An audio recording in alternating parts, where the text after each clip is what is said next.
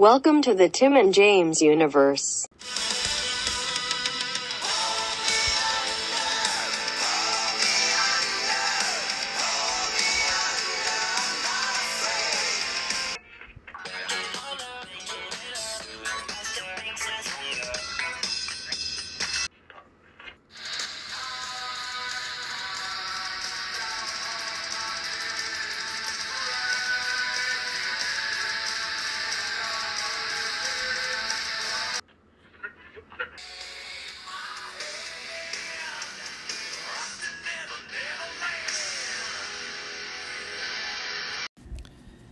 Hey, what's up, guys? One half of the TJU here with a brand spanking new episode, something that I think I'm just going to be calling Sound Bites. Why not?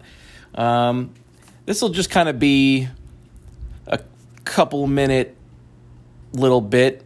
Maybe we do every now and then when we kind of want to bring attention to an album or something, or maybe we know the other person isn't going to enjoy it, so we're not going to bother making each other listen to it.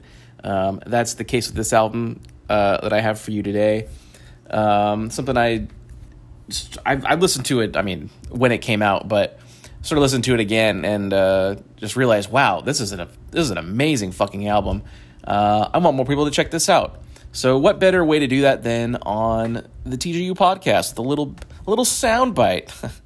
Also not going to be playing clips of music on here. This will just be an information piece. You can all go and hit up YouTube or whatever music provider you use.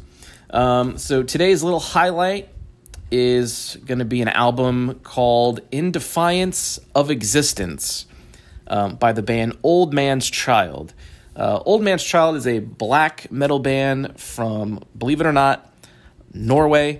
It was founded by lead guitarist and only songwriter for Old Man's Child. He's also the main guitarist of Dimmu Borgir. It's probably what he's mostly known for. This is kind of like his side band, but had numerous albums. Let's see, 7 albums so far. The last one was a long time ago in 2009. Hopefully he comes back. Let's see. In December of 2019, however, the group was reactivated with Golder posting a video on the band's Facebook page showing him working on new material. So Golder apparently has been working on new stuff. We'll see if that ever comes to pass. But so yeah, In Defiance of Existence, that is the album I'm highlighting today. It was released on January 20th, 2003.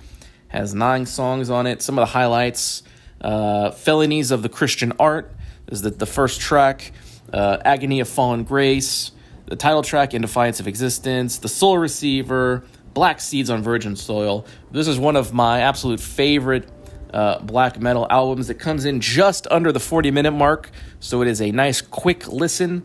And like I said, only 9 tracks. I highly recommend you all check this out if you're into the more extreme metal scene. I think this will very much tickle your fancy. All right, well, that'll do it. Hope you all enjoy the album. If you do, hit us up in the comments, let me know, and we'll see you next time. Mario, turn that racket back down. Can't you see I'm trying to read? Well, I want to listen to music. This record's hot. Wow, that sure was a great episode, huh, gang?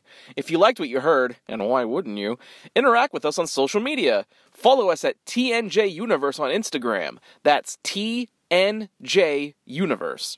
Or find us individually at SandmanRios on Instagram and ZeroSignal316 on Instagram and Twitter. And we'll see you next time. Fuck yeah!